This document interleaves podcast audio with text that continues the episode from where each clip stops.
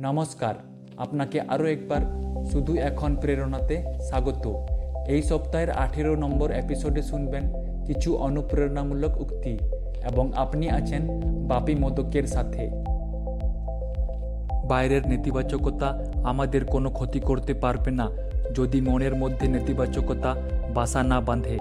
প্রতিকূল পরিস্থিতিতে সঠিক জ্ঞান কখনোই নিজের রূপ বদলায় না।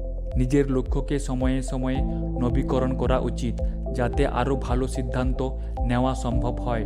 মানুষ সাফল্য লাভ করতে পারে তার ভালো অভ্যাসের জন্যই। তাই ভালো অভ্যাস রপ্ত করা উচিত। জীবনে কিছু জিনিস নির্ধারিত সময়েই পাওয়া যায়। আগে না পাওয়ার কারণ হলো তার মূল্য যাতে কম না হয়ে যায়।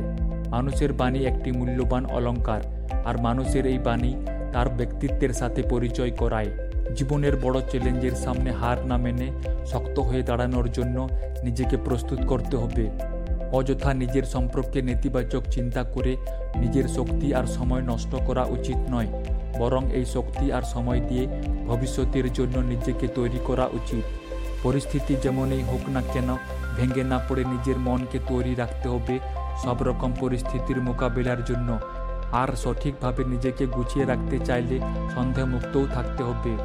নিজের প্রতি আস্থাশীল হয়ে ওঠা উচিত, আর একটু একটু করে নিজের মধ্যে ইতিবাচক পরিবর্তন আনার চেষ্টা করা উচিত।